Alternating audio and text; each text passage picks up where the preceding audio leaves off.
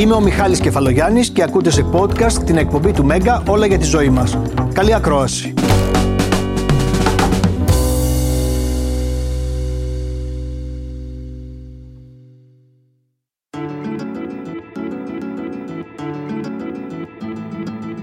Έχει καταγραφεί στις έρευνες ότι παρά την οικονομική κρίση και ιδίως στις περιόδους που υπάρχει οικονομική κρίση, οι άνθρωποι κάνουν τα πάντα για να γίνουν πιο όμορφοι και να μείνουν πιο νέοι.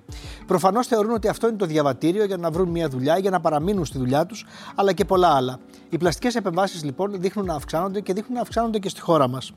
Ιδιαίτερα σε μια εποχή που οι άνθρωποι έχουν απενοχοποιηθεί και μιλούν ανοιχτά για αυτές, χωρίς ταμπού και λένε ότι ναι, το κάνω γιατί θέλω να αισθάνομαι καλύτερα, τονώνει την αυτοπεποίθησή μου ή με κάνει να αισθάνομαι να φαίνομαι πιο νέος και να μπορώ και να έχω και περισσότερες κατακτήσεις. Τα είπα μαζί όλα, Βάλια. με παρακολουθείς. Σε παρακολουθώ με πολύ μεγάλη προσοχή όμως. Βάλια, έχουμε πολλά να πούμε και ξεκινάμε αμέσως τώρα.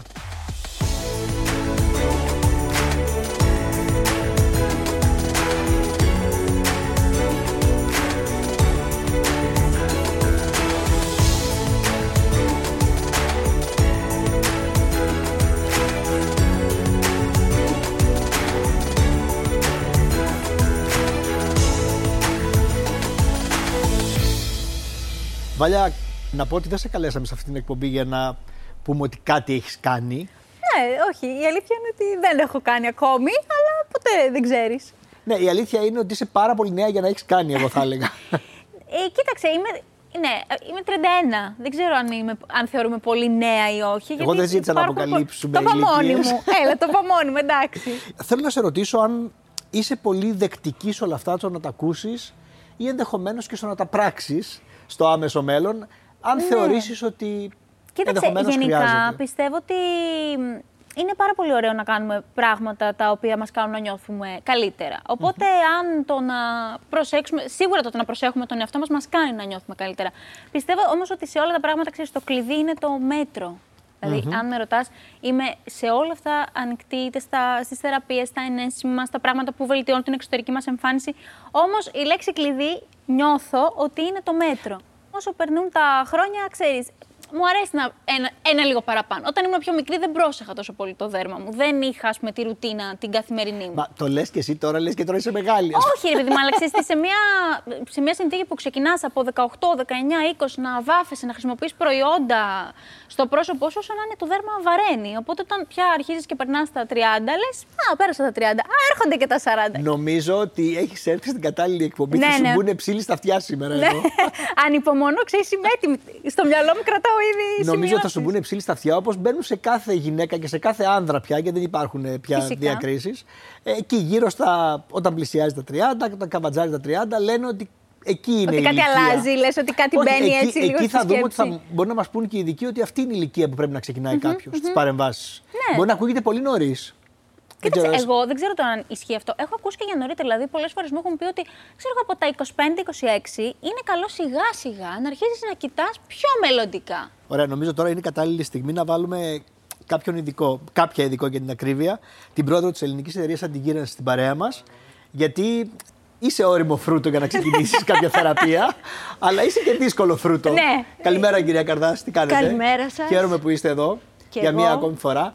Είναι ένα φρέσκο κορίτσι που είναι στην κομβική ηλικία, στη, στη, στο σημείο που λέτε εσείς ότι θα πρέπει να το σκεφτεί; Ναι. Ναι. Όπα. Ε, Όπα, είναι ένα αρχίσα- ωραίο κορίτσι. Αρχίσαμε πολύ δυναμικά. Μ' αρέσει, μ' αρέσει. Είναι η ώρα να το σκεφτεί.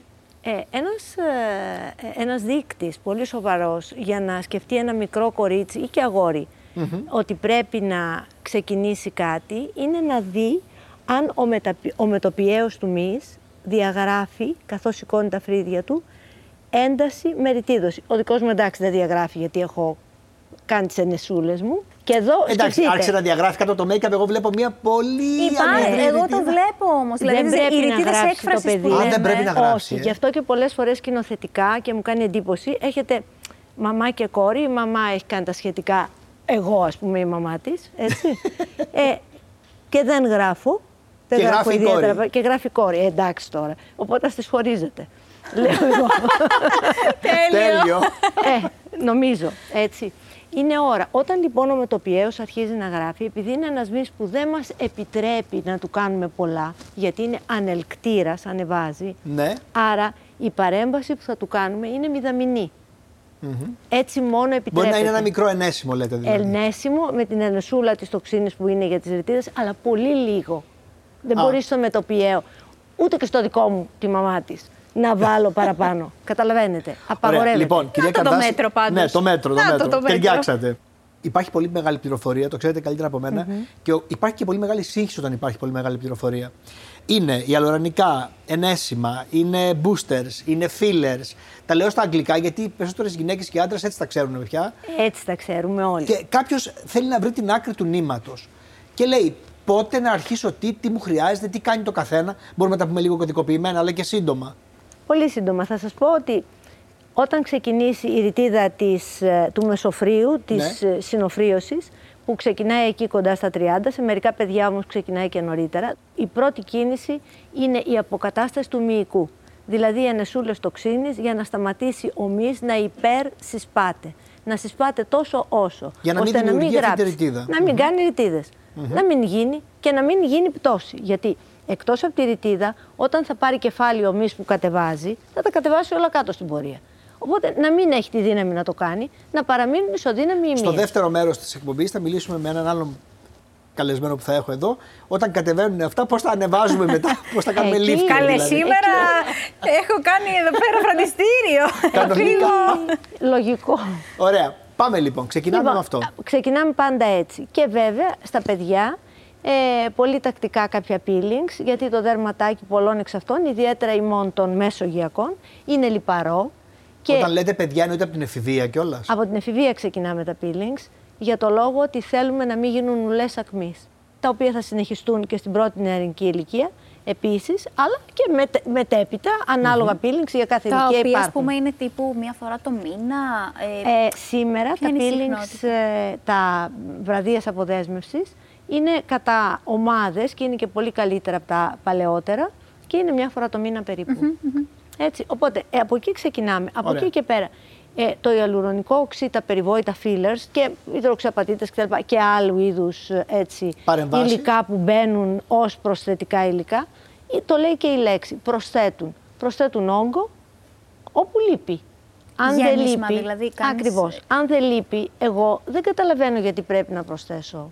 Δηλαδή, έχω την αίσθηση ότι έχουμε, Ότι έχει γίνει μια υπερβολή. έχουμε πέσει είναι σε μια υπερβολή. ε, Τολμώ να το πω Τι, μόδα τι, τι εγώ. λες Βάλια; Το, ε, θεωρώ ότι αυτό με το, με το γέμισμα και με τα fillers που ακούμε και με το ιαλουρονικό έχει αρχίσει και γίνεται μόδα. Ακριβώς. Δεν μπορεί να είναι μόδα. Μόδα μπορεί να είναι αυτό. Ακριβώς. Αυτό. Αλλά δεν Ναι, μπορεί αυτό να που είναι φοράει μόδα κάποιος, αλλά επάνω όχι, μου. αλλά όχι αυτό που γίνεται πάνω στο Διότι σώμα αν μας. περάσει Ναι. μόδα, Τι θα κάνεις μετά, συμφωνώ. δηλαδή όταν εμένα με έχουν βάλει και έχω βάλει τόσα πράγματα και μετά λέει ε, πέρασε η μόδα λέει τώρα. Τι θα γίνει; Αυτό δεν φεύγει μετά, ε. Ό,τι Ακούστε, προστίθεται, ό,τι λένε ότι προστίθεται- απορροφάται, ότι λίγο ή όχι. ο οργανισμός το καλύπτει και φτιάχνει ιστό γύρω από αυτό. Και μάλιστα αυτός ο ιστός είναι καινοτοποιώδης, δηλαδή δημιουργεί κύτταρα που έχουν μεγάλα κενά μέσα τους, με αποτέλεσμα το πρόσωπο, το υποδόριο γίνεται πιο ογκώδες. Εγώ δεν καταλαβαίνω γιατί πρέπει να έχω ογκώδες πρόσωπο. Δεν το έχω καταλάβει ποτέ. Το να, να βρίσκεις στον εαυτό σου κάτι που λίγο σε χαλάει και να πας να το βελτιώσεις, να το ακούσω. Το να πάω εγώ να βελτιώσω κάτι για να νιώσω καλύτερα, δεν χρειάζεται ότι θα πρέπει να πάω να παραμορφωθώ και να πάω να το κάνω εντελώς αλλιώς. Θέλω να πάμε στην πρώτη κάρτα που έχω κάνει στο Instagram, στο Κεφαλογιάννη Κατοπαύλα, για να δούμε τι θα κάνουμε ουσιαστικά και μετά τα 30. Σε αυτή την κάρτα, εγώ έχω βάλει ότι η αντιγύρανση στο πρόσωπο ξεκινάει πριν από τα 30, το οποίο το έχουμε πει ήδη. Και ήταν και η δημοφιλέστερη απάντηση. Η δική μου, βέβαια, ήταν το είναι απολύτως εξατομικευμένη η Δέλτα.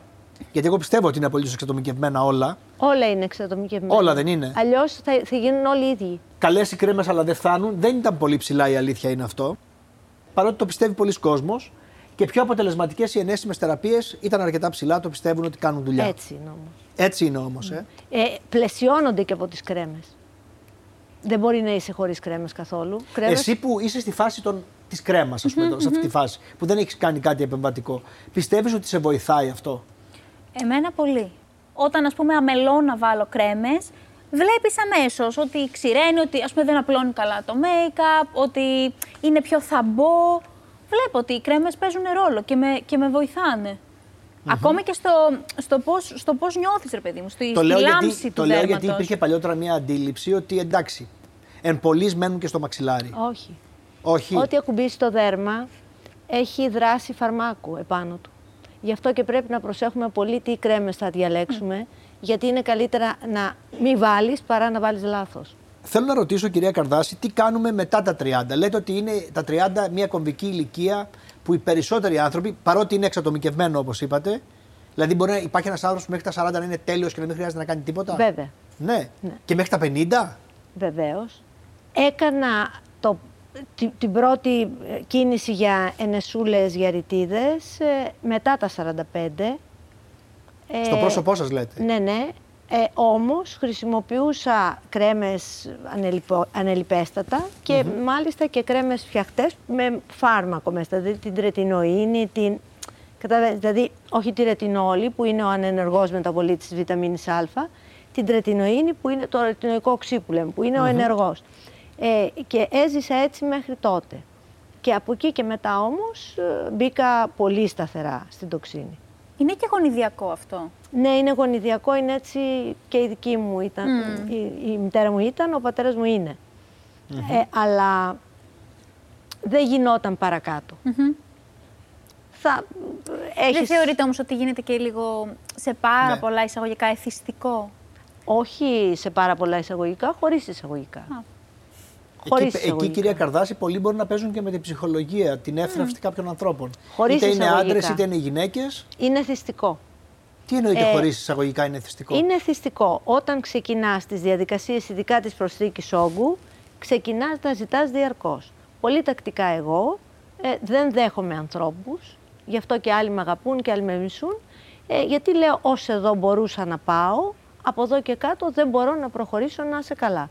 Ένας άλλος ίσως συνάδελφος θα το κάνει πιο εύκολα από μένα. Εγώ δεν μπορώ άλλο. Να ρωτήσω, υπάρχει κάποιο πρωτόκολλο αναηλικία ή δεν μπορούμε να το ισχυριστούμε αυτό; Χοντρικά. Χοντρικά, ναι. Επειδή όλα είναι εξατομικευμένα, χοντρικά πρώτα ξεκινάει η τοξίνη, Ναι. Ε, στη συνέχεια μετά τα 30 ανάλογα με το πώς πας και το πώς είσαι ε, μπορεί να χρησιμοποιηθούν τα προσθετικά υλικά, τα fillers, έτσι Ναι. αλουρονικά ε, και κάποια πλεγματάκια. Μμμ. Ε, ανεβαίνοντας προς τα επάνω μπορεί να χρειαστεί και Προς τα κανένα- επάνω εννοείται σε ηλικία. σε ηλικία. Δηλαδή, ποια ηλικία, στα 50, στα 60. Α, ανάλογα με τον τρόπο ζωής Ακριβώς, ναι, είναι θα υπάρξει και η εξατομικευμένο. φθορά. Ακριβώς. Έτσι. Και τις συνήθειες, την Έτσι. καθημερινότητα. Ε, ε, εγώ σπουδευτήρομαι γιατί δεν είναι μόνο το γονίδιο, αλλά είναι και το επιγενετικό. Δεν καπνίζω, δεν ε, τρώω διάφορα, δεν πίνω, παίρνω τα συμπληρώματα, γυμνάζομαι, δεν κάθομαι στον ήλιο. Δεν... Α, είναι και όλα αυτά. Ε, οπότε μοιραία, ε, γιατί να πάω ο, σε ένα facelift; Θα μου πεις είχες ανάγκη να, θα ήθελες να μην πας, όχι θα πήγαινα. Αλλά Δεν το κάνεις βλέπω. γιατί δεν το χρειάζεσαι, Ναι, ναι. δεν βλέπω ότι κάτι συμβαίνει. Έτσι, δηλαδή με την τοξίνη που βολεύω λαιμό και τα Α, λοιπά. κάνεις και στο λαιμό το ξύνι. Ε, ναι, είπαμε. Εγώ Ο λαιμός- είμαι για πάντα Μα νέα. ο λαιμός είναι πολύ μεγάλο σημάδι γύρανσης σε πολλά. Ε, σε- ναι. είναι το Είναι το πρώτο. πρώτο. Είναι, Τα το, πολύ, χε- νομίζω είναι τα το, το χέρια δέρμα και ο είναι λαιμός. πάρα πολύ λεπτό και αρχίζει. Δεν δίνουν πολύ σημασία στο λαιμό, ακόμα και στις κρέμες που είναι τεράστιο λάθος. Και στο αντιλιακό. Και στο αντιλιακό. Ναι, Είναι- και θέλει πολύ προσοχή. Θέλει πολύ μεγάλο Και στο μη, ψηλοδείκτη. όταν γυμναζόμαστε, γυμναζόμαστε πολύ τακτικά λάθος. Γυμνάζουμε το μειώδες πλάτισμα, που είναι ο, ο μεγαλύτερος καθελκτήρας μυς της περιοχής και τα κατεβάζει όλα κάτω. Άρα και στη Α, γυμναστική πρέπει να είμαστε πολύ Πρέπει ο προσεκτικοί στο λαιμός λαιμό. να είναι αμέτωχος. Αμέτωχος στη γυμναστική. Πολύ ενδιαφέρουσα πληροφορία. Ναι. Ωραία. Πείτε ότι κάνουμε όλα αυτά και κάποια στιγμή έρχεται η ώρα που πρέπει να πάμε στο ριστέρι. Θα μπαίνατε στο χειρουργείο όμως; Πιστεύω πως θα έμπαινα, ε, γιατί θα με ενοχλούσε ψυχολογικά να βλέπω, δεν θέλω να είμαι αθάνατη, αλλά δεν μπορώ να βλέπω την τεράστια αλλίωση, την τεράστια αλλίωση καθώς προχωρώ προς τα πάνω στην ηλικία. Θα μου δημιουργούσε κάθε μέρα μια μικρή κατάθλιψη. Θα μου πεις, μη χαθεί η ομορφιάς σου, αυτή που έχω αρχιετυπικά είμαι αυτή, η Μαρία η Καρδάση. Δεν είμαι η Καλονή, είμαι ένας άνθρωπος, αυτός. Θέλω να παραμένει κάπως έτσι. Καλά, τι να πω εγώ μετά από αυτόν τον επίλογο. Πραγματικά. Δηλαδή, ειλικρινά δεν έχω λόγια. Γιατί όταν χρησιμοποιείς επιχειρήματα, όλα τα πράγματα μπορούν να λεχθούν, να μην προκαλέσουν και να έχουν και μια ουσία. Εγώ αυτό έχω να πω. Βάλια, στο πρώτο μέρος ήταν τα ευκολάκια. Μετά ναι, θα πάμε στα μετά πιο πάμε δύσκολα. νηστέρια, ακούγονται. Όπα. ναι, μην τα φοβάσαι όμως. Γιατί πια έχουν γίνει και λίγο ρουτίνα. Ναι, ναι, Αλλά θα δούμε όμως γιατί κορίτσια ίσως και μικρότερα από την ηλικία σου να μπαίνουν σε διαδικασίες αυτές που είπαμε που είναι και λιγότερο παρεμβατικές. Έχουμε καταλήξει, κυρία Καρδάση, ότι αυτά δεν είναι επικίνδυνα για να κλείσω με αυτό. Αυτά τα λιγότερο επεμβατικά. Ή και εκεί υπάρχει κίνδυνος. Φυσικά και υπάρχει κίνδυνος, για όνομα του Θεού. Όταν βλέπεις μικρά παιδιά και έρχονται και σε παρακαλάνε να τους βάλεις χίλια στα χίλια και μάλιστα η, ο ιστός του παιδιού είναι κρουστός. Δεν είναι ο ιστός μιας μεγάλης γυναίκας ή ενός μεγάλου άνδρα, ο οποίος έχει χάσει. Ναι, ε... αυτή η ζημιά, κυρία Καρδάση, έχει γίνει για να βγάζουν καλύτερες selfie, νομίζω. Ναι, τι selfie τώρα είναι, με συγχωρεί. Ε, ε, δηλαδή, ε, ε, έχει αλλοιωθεί και η αισθητική σε, σε τραγικό βαθμό. Τι selfie καλύτερη είναι αυτή όταν φτάνει στο σημείο της νέκρωσης, όταν χάνει το, το χείλη, το χρώμα του, γιατί πιέζει στα αγγεία; Νομίζω τα είπατε όλα. Σας ευχαριστώ πάρα πολύ για την παρουσία σας. Πάντα είναι διευκρινιστική και πολύ ε, διαφωτιστική και για τους τηλεθέτε, αλλά και για εμάς τους ίδιους. Να πω ότι στην παρέα μας έχει προσθεθεί ο κύριος Γαϊτάνης στη θέση της ε, συμπαθέστατης, πρέπει να πούμε, και άκρος διευκρινιστικής κυρίας Καρδάση, βέβαια. βάλια μου. Αλλά θέλω πριν πάω στον πλαστικό χειρουργό να ξεκινήσω με σένα. Κατανοείς μία φίλη σου ή και μία νεότερη γυναίκα από σένα που θα μπει στο χειρουργείο για να διορθώσει κάτι, θα το έκανες εύκολα; Γενικά έχω μια φοβία όσον αφορά τα χειρουργία, ίσως επειδή μέχρι στιγμής τουλάχιστον δεν έχει χρειαστεί. Οπότε... Και σου εύχομαι να μην χρειαστεί. Ναι, οπότε μου φαίνεται λίγο μεγάλο. Αλλά στην πραγματικότητα νομίζω ότι αν ήταν κάτι που όντως εμένα προσωπικά με ενοχλούσε, θα το έκανα. Δηλαδή σε φίλοι μου τη έχω πει ότι κατανοώ απόλυτα το ότι κάτι δεν σου αρέσει πάνω σου, να πας να το κάνεις, να το, να το βελτιώσεις για σένα. Κατανοείς λιγότερο από ό,τι κατάλαβα, γιατί έκανες ένα σχόλιο στο πρώτο μέρος της κουβέντας για τις selfies και τα social media και το πώς αυτό επηρεάζει. Αυτό είναι άλλο.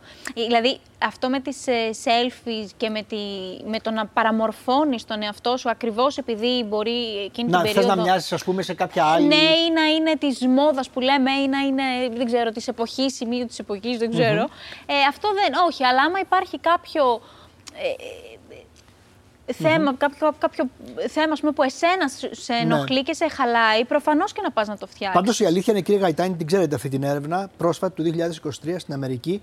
Πολλοί συνάδελφοί σας απάντησαν σε ένα ερωτηματολόγιο ότι πολλά νεαρά κορίτσια και αγόρια πάνε με κίνητρο στα γραφεία τους, χτυπάνε την πόρτα δηλαδή, για να κάνουν μια επέμβαση μόνο και μόνο για να βγαίνουν καλύτερα στη selfie. Βέβαια, εγώ τα έχω γράψει στο άρθρο μου στο Β. εδώ και δύο μήνες αυτά. Ότι δηλαδή στο νηστέρι για μία selfie, ναι, στο νηστέρι για μία selfie. Δεν είναι λίγο ακραίο. Φοβερό έτσι. Ναι, φοβερό, είναι. Ακούγεται ακραίο. Να σας θυμίσω ότι ε, παλιότερα, πριν την εποχή των selfie, υπήρχαν ε, κορίτσια και αγόρια που ερχόντουσαν στο ιατρείο και λέγανε ότι δεν θέλω να βγαίνω φωτογραφία, αποφεύγω τις φωτογραφίες στα κοινωνικά γεγονότα, στα κοσμικά γεγονότα, επειδή με ενοχλεί η μύτη μου, με ενοχλεί το προφίλ μου. Άρα είναι κάτι παλιό. Απλώς τώρα με τη selfie. Έχει γιγαντωθεί έχει, και το έχει, έχει ναι. γιγαντωθεί γιατί είναι πολύ πιο συχνό και επίσης ε, δίνεται και μεγαλύτερη λεπτομέρεια. Δηλαδή είναι πιο κοντινά τα πλάνα και φαίνεται οι, οι ατέλειες είναι πιο έντονες. Και είναι και πιο καλές οι κάμερες των τηλεφώνων. Είναι και πιο καλές οι κάμερε. Είναι και τα φίλτρα, παιδιά. Είναι και τα φίλτρα. Είναι και τα φίλτρα γιατί χρησιμοποιούμε πάρα πολύ συχνά φίλτρα. Οπότε στα φίλτρα που λίγο μαζεύεται η μητούλα, λίγο τονίζονται τα χιλάκια, λίγο αυτό λες. Α, μωρέ, πιο ωραίο είναι αυτό. Μήπως να πάω να φτιάξω τα δικά μου να είμαι σαν το φίλτρο. Υπήρχε πρόγραμμα στα γραφεία των πλαστικών χειρουργών που έδειχνε στην ασθενή πώς θα γίνει βγάζοντας από τη μύτη της τον μικρό ύβο, διορθώνοντα τη μύτη της. Άρα τώρα αυτό γίνεται πάρα πολύ εύκολα, το βλέπει ο καθένας στο κινητό του, άρα δημιουργεί και το κίνητρο να πάει και να κάνει την αλλαγή αυτή. Εσάς σας έρχονται με εικόνες; Με εικόνες, βέβαια. Ερχόντουσαν εδώ και πάρα πολλά χρόνια με εικόνες. Από περιοδικά, ε; Από περιοδικά, ναι. Ναι, ή με εικόνες star, ή με εικόνες mm-hmm. celebrities. Το Αυτό πιο τρελό που σας έχει συμβεί, ποιο είναι, κύριε Γαϊτάνη; Συγγνώμη τώρα που ρωτάω. ναι, είναι... Ε, δεν θέλω να κάνω τώρα κουτσομπολιό, γιατί ναι. προφανώς θα μιλήσουμε επιστημονικά αμέσως τώρα. Αλλά το πιο τρελό που σας έχει ζητηθεί, ποιο είναι; Υπήρχαν, ναι, υπήρχαν περιστατικά στο εξωτερικό, θυμάμαι στην Αγγλία πριν από πάρα πολλά χρόνια, που μου είχε ζητήσει ένας ε, νεαρός να μοιάξει στον Μάικλ Τζάξον. Δηλαδή να, να αποκτήσει τη μύτη του. Το οποίο ήταν και ένα αποτυχημένο παράδειγμα πλαστικής χειρουργικής. Προφανώς, αυτό πήγα να πω. Ναι. Είπε και ένα παράδειγμα. Ε, το αυτό ήταν το πιο extreme. Που έχει Αλλά συχνά ζητάνε να μοιάσουν στο πηγούνι του, του τάδε ηθοποιού ή στη μύτη της, ε, της τάδε ή τα χείλη της Αντζελίνα Τζολί. Άρα υπάρχουν, το ζητάνε αυτό. Ναι, και πολλές φορές ζητάνε και πράγματα που γίνονται στο σώμα. Δηλαδή, μιλάμε για εκτεταμένες επεμβάσεις πλαστικής χειρουργικής, που μπορεί να είναι μια ολική πλαστική ας πούμε, σώματος που να εμπεριέχει μέσα τους γλουτούς, Η εποχή τη της Kim Kardashian. Ναι, ακριβώς. Το θέμα, εσύ να σε ρωτήσω, είπες πριν ότι ελπίζω να μην χρειαστεί ποτέ να μπω στο χειρουργείο. Εξαιρείς και αυτή την περίπτωση, αν κάποια στιγμή. Όχι, αυτή την περίπτωση δεν την έξερω. Γιατί το λέω πολύ ειλικρινά. Ξέρεις, οι γυναίκες μπορεί ας πούμε, αύριο μεθαύριο να κάνω ένα παιδί, το στήθος, με τα χρόνια, να θέλω να κάνω μια ανόρθωση, το οτιδήποτε. Αν ήταν κάτι που πραγματικά δεν μου άρεσε εμένα, θα το έκανα. Δεν θα έκανα κάτι που ίσως μου λέγανε οι άλλοι. Α πούμε, θα μου λέγανε πω, πω η Μίτσου, γιατί βγαίνει έτσι. Λέω τώρα. Η ναι, Μίτσου, να, γιατί... ήταν, να ήταν συνειδητή ναι, απόφαση θα δική ήθελα να ήταν να αφορούσε ε, εμένα και μόνο. Δηλαδή ναι. δεν μ' αρέσει εγώ που το βλέπω. Ανήκεις σε αυτή την κατηγορία που λες μπρος στα κάλλη την οπόνος με την έννοια ότι δεν ναι. προέκυψε κάποιο πρόβλημα υγείας για να μπει στο χειρουργείο; Παίζει πολύ μεγάλο ρόλο στην ψυχολογία σου. Οπότε το να βελτιώνεται η ψυχολογία μας είναι νομίζω πολύ χρήσιμο στην καθημερινότητά μας. Αυτό το, το ακούτε καθημερινά ε, στα γραφεία σας για την ψυχολογία και την αυτοπεποίθηση. Ε, ένα 50% από το όφελος που παίρνει μια γυναίκα κάνοντας μια πλαστική επέμβαση είναι το αντικειμενικό, η αντικειμενική διαφορά. Ότι το στήθος μεγαλώνει. Ένα άλλο 50% είναι η αυτοπεποίθηση και η ψυχολογία και η βελτίωση ε, στον τρόπο που βλέπουν τον εαυτό τους στον καθρέφτη και στον τρόπο που βλέπουν τους άλλους. Πώς ακούτε εσείς η πλαστική χειρουργία αυτό που λένε πολλοί άνθρωποι, γιατί να κάνω μια περιττή εντός και εκτός εισαγωγικών επέμβαση από τη στιγμή που δεν έχω κάποιο πρόβλημα υγείας. Ναι, δεν είναι ένα πρόβλημα υγείας, είναι ένα πρόβλημα εμφάνισης. Βέβαια, πολλές φορές συνδυάζεται και με λειτουργικά προβλήματα. Δηλαδή, μια μύτη η οποία είναι στραβή, έχει σοβαρό πρόβλημα, δημιουργεί δυσκολίες στην αναπνοή. Ένα στήθος το οποίο είναι πολύ μεγάλο, δημιουργεί φλεγμονές κάτω από το στήθος. Μια κοιλιά η οποία είναι πολύ μεγάλη. Άρα υπάρχουν και λειτουργικά προβλήματα. Ε, αλλά πάντως ε, δεν είναι μια περιττή Είναι κάτι το οποίο αλλάζει την εικόνα, αλλάζει το σώμα, αλλάζει τις, τις γραμμές του σώματος και βελτιώνει εντυπωσιακά και τη λειτουργικότητα αλλά και την ψυχολογία. Διαβάζω ότι στην Ελλάδα και νομίζω ότι ακολουθούμε το διεθνή μεσόωρο είναι το lifting και η βλεφαροπλαστική στο πρόσωπο οι πρώτες. Από το σώμα είναι η λιποαναρρόφηση και η στους μαστούς στις γυναίκες, είναι πολύ συχνό. Και δημοφιλής στους άνδρες είναι η αντιμετώπιση της γυναικομαστίας επίσης. Ποια είναι τα υποκειμενικά και ποια είναι τα αντικειμενικά κριτήρια που βάζετε έναν άνθρωπο στο χειρουργείο; Υπάρχουν αντικειμενικά κριτήρια σε όλες τις επεμβάσεις. Δηλαδή υπάρχουν στο πρόσωπο, υπάρχουν. Δηλαδή, ας πούμε, να πούμε για την πλεφαροπλαστική, για να έχουμε ένα παράδειγμα. Βεβαίως. Τα αντικειμενικά κριτήρια είναι αν είναι τόση υπερίσια δέρματος που σου λένε ότι ε, δεν μπορώ να δω, δυσκολεύομαι στο διάβασμα. Αν οι σακούλες είναι τόσο έντονες κάτω από τα μάτια. Ε, Επίσης, μπορεί να δημιουργηθεί και πρόβλημα με τη δακρύρια, να, τα μάτια να ξεραίνονται. Άρα υπάρχουν αντικειμενικά κριτήρια που λες ότι πράγματι. Το λέω, ας πούμε, για παράδειγμα, γιατί έφερα το θέμα της βλεφαροπλαστικής, γιατί βλέπω ότι έχετε πολύ λίγο, αλλά έχετε ναι. λίγο σακούλες κατά από τα μάτια. Γιατί δεν το ναι. έχετε κάνει στον εαυτό σας; Ναι, αυτό Γιατί λοιπόν εκεί μπαίνει το υποκειμενικό. ε, εκεί μπαίνει το υποκειμενικό. Α, δηλαδή; Δηλαδή, αυτό ήθελα να σας πω ότι βλέπεις πολλές φορές ανθρώπους με μεγάλο πρόβλημα αντικειμενικό και υποκειμενικά δεν τους ενοχλεί. Άρα, εσάς δεν σας ενοχλεί. Είτε είναι. Εγώ δεν έχω μεγάλο πρόβλημα. Έχω μικρό λοιπόν, άρα λοιπόν δεν τους ενοχλεί ή ανθρώπους με μικρό πρόβλημα που τους ενοχλεί ή με μικρό πρόβλημα που δεν τους ενοχλεί. Άρα όλα αυτά τα σταθμίζει ο πλαστικός. Εννοείται ότι τα σταθμίζει. Άρα, εάν έρθει κάποιος με, με πολύ μικρό πρόβλημα και σου ζητήσει να κάνεις κάτι και θεωρήσει ότι το πρόβλημά του είναι πολύ μικρό, θα του συμβουλεύσεις να μην κάνει την, την επέμβαση. Λοιπόν, Κεφαλογιάννης Κατοπαύλα, μύθοι και αλήθειες για την πλαστική χειρουργική στο Instagram. Οι προσδοκίες από την πλαστική χειρουργική συνήθως πραγματοποιούνται. Ένα 41% λέει ναι, όμως ένα 59% λέει όχι. Α, οκ. Ναι. Γιατί δεν πραγματοποιούνται, κύριε Γαϊτάκη; δεν πραγματοποιούνται. Για να αυξήσουμε τα ποσοστά. Ίσως είναι μεγάλες υψηλέ είναι υψηλές οι προσδοκίες. ναι.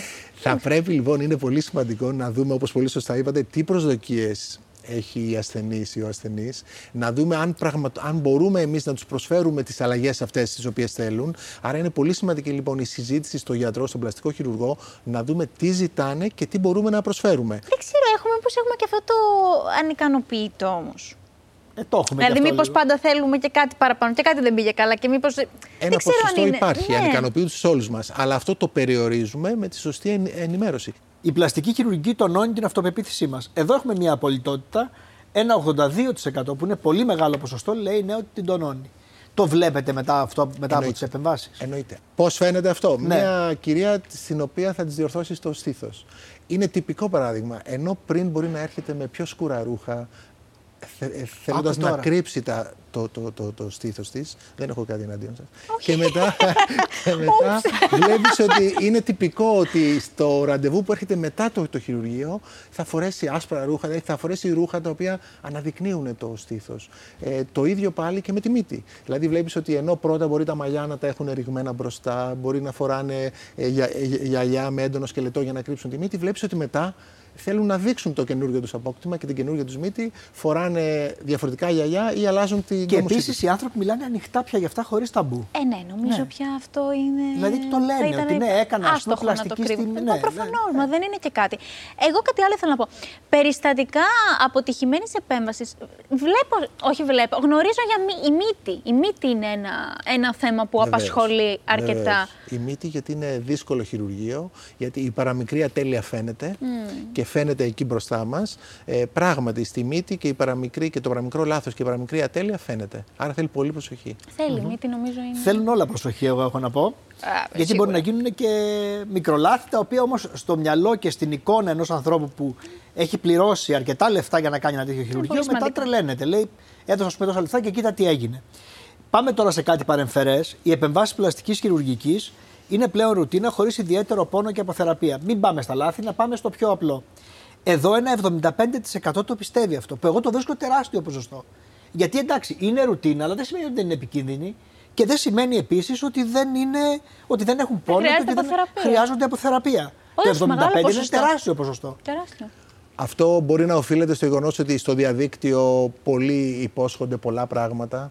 Άρα λοιπόν θα, θέλει Λάθος λίγο πληροφορία λέτε. Λάθος πληροφορία, ναι, ότι όλα είναι χωρίς πόνο, ότι γρήγορα, ότι ανώδυνα, ότι σε μια μέρα, ότι δεν χρειάζεται. Άρα όλα αυτά θέλουν μια προσοχή. Τι και... πρέπει να ξέρουν σε γενικές γραμμές οι άνθρωποι που αποφασίζουν να κάνουν ένα τέτοιο χειρουργείο; Να μπουν δηλαδή στο χειρουργείο με ολική νάρκωση, ολική αναισθησία για να ξέρουν και τι τους περιμένει μετά. Είναι απαραίτητο να ρωτήσουν συγκεκριμένα το πόσες μέρες θα χρειαστώ να μείνω εκτός εργασίας, πότε θα μπορέσω να ξαναπάω στο γυμναστήριο, πότε θα μπορέσω να γυρίσω στις κοινωνικές μου εκδηλώσεις. Να ξαναπάω στη δουλειά μου. Ναι. Γιατί λένε ότι σε βγαίνει στο νοσοκομείο λέει, την επόμενη μέρα, αλλά μετά μέχρι να ξαναγυρίσεις. Πλέον, εγώ ακούω δεν δε μένεις καν μέσα. Σου λέει. Άμα ε; κάνεις το χειρουργείο πρωί, μετά το απόγευμα είσαι στο σπίτι. Το λένε και αυτό. Δεν σε αφήνουν καν μέσα ένα 24ωρο. Υπάρχουν τέτοια χειρουργία. Οι περισσότερες πλαστικές επεμβάσεις είναι απρόσιτες λόγω κόστους. Εδώ δεν θα πω τα αποτελέσματα. Θέλω να μου πεις τι πιστεύεις εσύ. Ε, πιστεύω ότι το ναι θα είναι ψηλά. Γιατί, πιστεύεις ότι είναι ακριβές όντως; Κοίταξε, δεν, δεν ξέρω αν μπορώ να το κοστολογήσω. Αλλά έτσι με κάποιες τιμές που την χάνει εγώ στο μυαλό μου σε σχέση με το πώς είναι τα πράγματα στη χώρα, πιστεύω ότι σε κόσμο θα φαίνονται ακριβές. Παρ' όλα αυτά όμως, βλέπουμε ανθρώπους παρότι είναι ακριβές, επιλέγουν να δώσουν αυτά τα χρήματα. Είναι πολύ σημαντικό το θέμα της ψυχολογίας. Είναι αυτό που έλεγα στην αρχή, ότι το βλέπουν λίγο ως διαβατήριο. Είναι πάρα πολύ σημαντικό. Και για τη δουλειά, για τις σχέσεις, για όλα. Είναι επένδυση ζωής για αυτούς, ίσως. Για σένα θα ήταν επένδυση ζωής. Αν κάτι πραγματικά με ενοχλούσε. με ενοχλούσε, θα το έκανα. Ναι. Δηλαδή, θα, πώς να το πω, θα μάζευα χρήματα για αυτό το σκοπό. Είναι τόσο απλό. Είναι ακριβά, κύριε Γαϊτάνη. Δεν είναι ακριβά, αλλά πάλι. Εσείς τι θα μου λέγατε προφανώς; είναι λίγο αφελής η ερώτηση. Δεν είναι ακριβά. Είναι αφελής η ερώτηση μου, αλλά τέλος πάντων. Εγώ οφείλω να την κάνω. Να τονίσουμε και σε αυτούς που μας βλέπουν ότι και να έχουν και το μυαλό τους στο πολύ φτηνό ότι απαραίτητα δεν είναι και καλό. Άρα λοιπόν μια μέση. Μια, μια να μέση... επιλέγουν μια μέση τιμή, γιατί και το πολύ φτηνό μπορεί να, είναι και να υποκρύπτει και ένα κίνδυνο. 79% πάντως γύρω στο 80% το προέβλεπε ναι. σωστά. Λέει ότι είναι ακριβά. Πάμε στην επόμενη κάρτα. Τα αποτελέσματα των πλαστικών επεμβάσεων διαρκούν για μια ζωή. Εδώ έχουμε μια μεγάλη απολυτότητα. 90% λέει όχι. Όχι. Σας εκπλήσει αυτό, ε; ε. Γιατί διαρκούν για μια ζωή. Το 90% με εκπλήσει. Ναι, αυτό λέω. Ε, πάρα πολλές επεμβάσεις ε, διαρκούν για πάρα πολλά χρόνια. Εντάξει, μπορεί να μην πούμε. Να πούμε παραδείγματα. Ναι, να πούμε παραδείγματα. Δηλαδή, υπάρχουν περιστατικά που καταρχάς για τη μύτη ναι. Πράγματι διαρκεί σχεδόν μια ζωή. Έτσι, ναι. Η αλλαγή στη μύτη διαρκεί μια Έχουν ζωή. Έχουν το μυαλό τους, φαντάζομαι, σε άλλες επεμβάσεις. Αν κάνεις μια λιποαναρρόφηση και αρχίσεις να τρώσει όπως έτρωγες πριν, θα αρχίσεις να παίρνεις λίπος σε άλλα σημεία του σώματος από εκεί που έχεις βγάλει, έχεις αφαιρέσει από την κοιλιά, θα αρχίσεις να παίρνεις τους μαστούς. Θα, θα πάει να άλλη λιποποθήκη. Θα, πάει, ναι, θα πάει σε άλλη λιποποθήκη. Η λιπαρόφηση είναι μια ιδιαίτερη περίπτωση και θέλει Α. ιδιαίτερη προσοχή γιατί μειώνουμε τις λιπαποθήκες από το σημείο που μας ενοχλεί, αλλά θα πρέπει να ξέρουμε ότι πρέπει να διατηρούμε το βάρος μας σταθερό, γιατί αν το αυξάνουμε μετά, το λίπος θα πάει σε άλλα σημεία. Ε, η λιπαναρρόφηση είναι μια επέμβαση η οποία δεν μπορούμε να πούμε ότι γκαραντεί διαρκεί μια ζωή, αρκεί να προσέχουμε το βάρος μας. Αλλά ε, μια, ένα στήθος ε, διαρκεί για τουλάχιστον 15, 20, 25 και 30 χρόνια. Και κάτι άλλο που έχω ακούσει, κύριε Γαϊτάνη, φαντάζομαι το λέτε και εσείς πρώτος, την ε, επέμβαση σε οργανωμένα νοσοκομεία Εννοείται. που υπάρχουν ε, χειρουργία και αν συμβεί κάτι να μπορεί είναι σημαντικό να... πολύ Είναι πολύ σημαντικό. Και εδώ μπαίνει και το θέμα κόστους. Δηλαδή, όταν πιέζεις τον γιατρό για το mm. κόστος και αρχίζουμε και λέμε ότι δεν θα μείνει ένα βράδυ μέσα, θα φύγεις και όχι γενική αναισθησία, όχι μέθη. Δηλαδή, θα πρέπει να μην βάζουμε πρώτα το κόστος, να βάζουμε πρώτα την ασφάλεια. Την ασφάλεια, λέτε. Γιατί η ασφάλεια μπορεί και να αυξήσει το κόστος. Να τα έχουν αυτά υπόψη τους οι άνθρωποι. Βεβαίως. Ευχαριστώ πολύ, κύριε Γαϊτάνη. Εγώ ευχαριστώ πολύ. Βάλια θα μείνεις στην παρέα μας. Ε, με χαρά. Πάμε να παρακολουθήσουμε μαζί ένα θέμα που μπορείτε να διαβάσετε στην ιστοσελίδα του Β, στο β.gr, για την εμινόπαυση και πώς μπορούν οι γυναίκες να προετοιμαστούν κατάλληλα για αυτή την περίοδο που δεν πρέπει να τις τρομάζει κιόλας. www.v.gr λοιπόν και επιστρέφοντας θα μιλήσουμε για τη γλουτένη. Και εκεί κι αν υπάρχουν μύθοι. Εκεί βέβαια. Η εμεινόπαυση ανά τους αιώνες έχει παραμείνει σχετικά σταθερή. Έρχεται γύρω στα 50 με 52 χρόνια. Οι βασικές αλλαγές είναι οι λεγόμενες εξάψεις. Είναι μια ευνίδια αύξηση της θερμοκρασίας του σώματος, συνήθως στο πάνω μισό, από το στήθος και πάνω, που βιώνεται από τη γυναίκα με ταχυκαρδία, με εφίδρωση, με ερυθρότητα και με αίσθημα παλμών. Είναι ένα ιδιαίτερα ενοχλητικό σύμπτωμα, το οποίο μπορεί να συμβεί πολλές φορές μέσα στη μέρα, αλλά και μέσα στη νύχτα η γυναίκα μπορεί να βιώσει αλλαγές στο συναισθηματικό της κόσμο, μπορεί να έχει εναλλαγές συναισθήματος δηλαδή, μπορεί να βιώσει πόνους στα κόκαλα και στις αρθρώσεις, πόνο κεφάλου, αλλά και αλλαγές στη σύσταση του σώματος. Μπορεί να δει δηλαδή ότι το λίπος πλέον συσσωρεύεται στην κοιλιά και παίρνει πολύ εύκολα βάρος. Έτσι, μια γυναίκα τρώγοντας ακριβώς τα ίδια πράγματα θα πάρει βάρος. Ο μόνος τρόπος να διατηρήσει το βάρος της ή και να το μειώσει είναι να αυξήσει τη σωματική άσκηση. Σωματική άσκηση τόσο αερόβια όπως το περπάτημα, το κολύμπι, ε, όσο και μυϊκή ενδυνάμωση. Η ξηρότητα του κόλπου, εάν είναι μεμονωμένο σύμπτωμα, μπορεί να αντιμετωπιστεί με τοπική ορμονική θεραπεία. Σκευάσματα δηλαδή ιστρογόνων, τα οποία τοποθετούνται στον κόλπο, αυξάνουν ε, το πάχος ε, του κολπικού επιθυλίου, αυξάνουν τις εκκρίσεις, έτσι ώστε να μειώνει την ξηρότητα και κυρίως ο πόνος κατά την επαφή. Η θεραπεία ορμονικής υποκατάστασης είναι η θεραπεία με φυσικές ορμόνες, δηλαδή με ιστρογόνα και προγεστερόνη, οι οποίες κανονικά ε, θα τις παρήγαγε η οθήκη, ενώ στην περίπτωση των γυναικών που είναι σε πρώιμη οθηκική ανεπάρκεια ή πρώιμη εμεινόπαυση δεν τις παράγει. Η ορμονική θεραπεία έχει συσχετιστεί με αύξηση του κινδύνου καρκίνου του μαστού και αύξηση των θρομβώσεων. Αυτό αφορά κυρίως τις συνθετικές ορμόνες, αυτό που κοινά ονομάζουν οι γυναίκες χημικά σκευάσματα. Σήμερα η τάση της σύγχρονης επιστήμης είναι να χρησιμοποιούνται φυσικές ορμόνες. Εάν λοιπόν χορηγηθούν συνδυασμοί αυτών των φυσικών ορμονών υπό κατάλληλη ιατρική επίβλεψη, τότε ο κίνδυνος για τις επιπλοκές αυτές που σας ανέφερα είναι αμεληταίος. Πολύ ενδιαφέρον το θέμα που μπορείτε να διαβάσετε στο vita.gr και πολλά άλλα ενδιαφέροντα θέματα. Πάμε τώρα σε ένα δικό μας ενδιαφέρον θέμα που έχει να κάνει βάλια μου με την γλουτένη. Έχουν ακουστεί και τι δεν έχει ακουστεί για αυτό το πράγμα. Ισχύει. Εσύ τι έχεις κρατήσει από όλο αυτό το θόρυβο; Κοίταξε, εγώ αυτό που αν θέλεις και εμπειρικά κάπως με έναν τρόπο έχω στο μυαλό μου για τη γλουτένη είναι ότι αν παραφάω τρόφιμα που περιέχουν γλουτένη θα έχω κάποια πρίξιματα, λίγο θα φουσκώσει και η λίτσα μου. Το έχεις όμως, είναι στο μυαλό σου αυτό. Δεν ξέρω.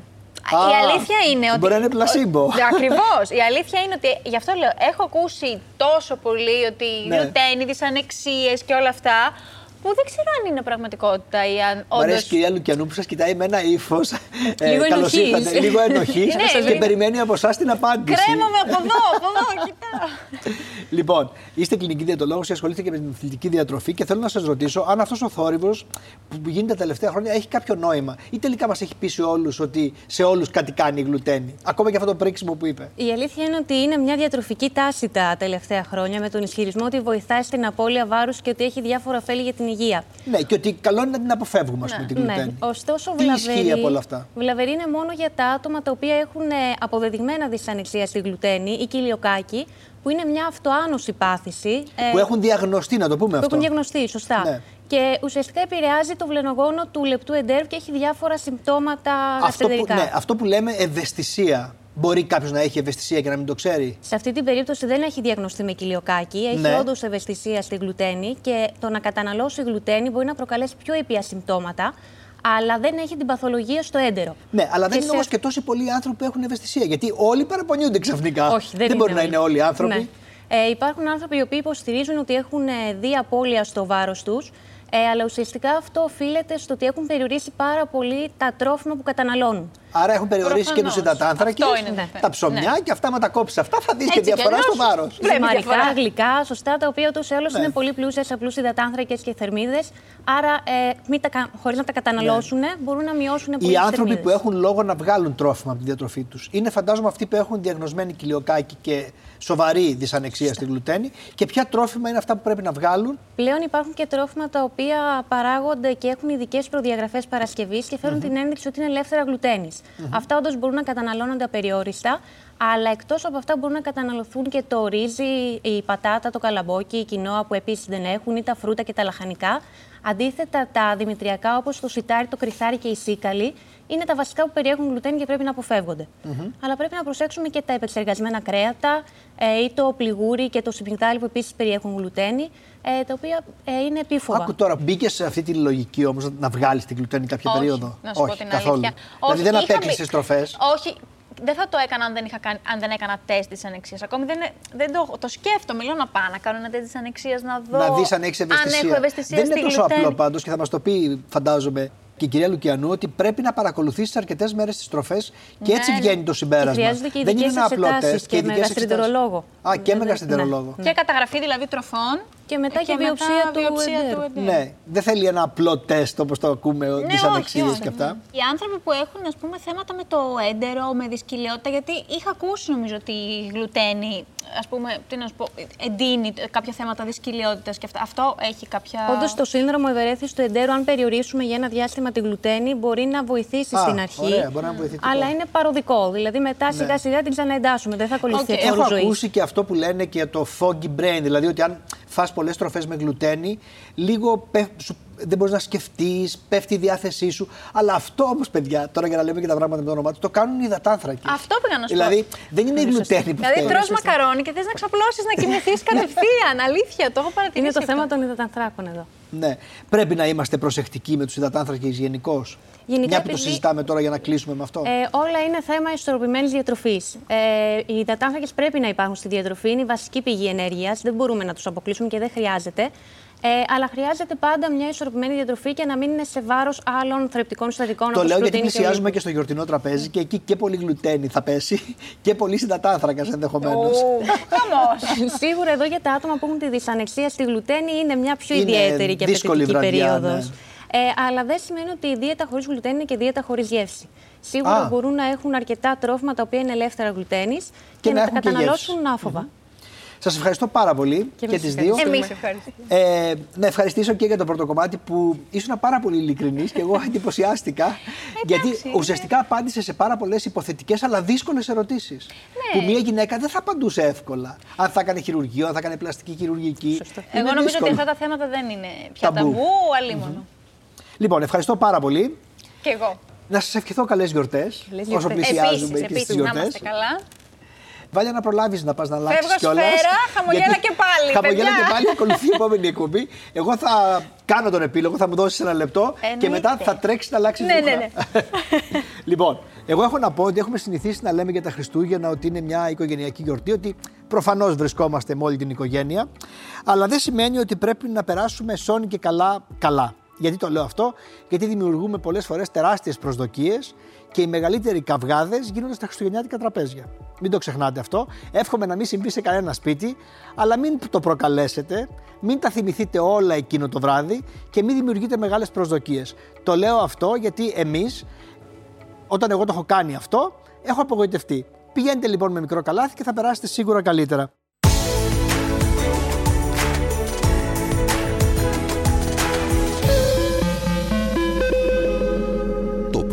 Που παρακολουθήσατε περιείχε τοποθέτηση προϊόντος. Alter Ego Media. Podcast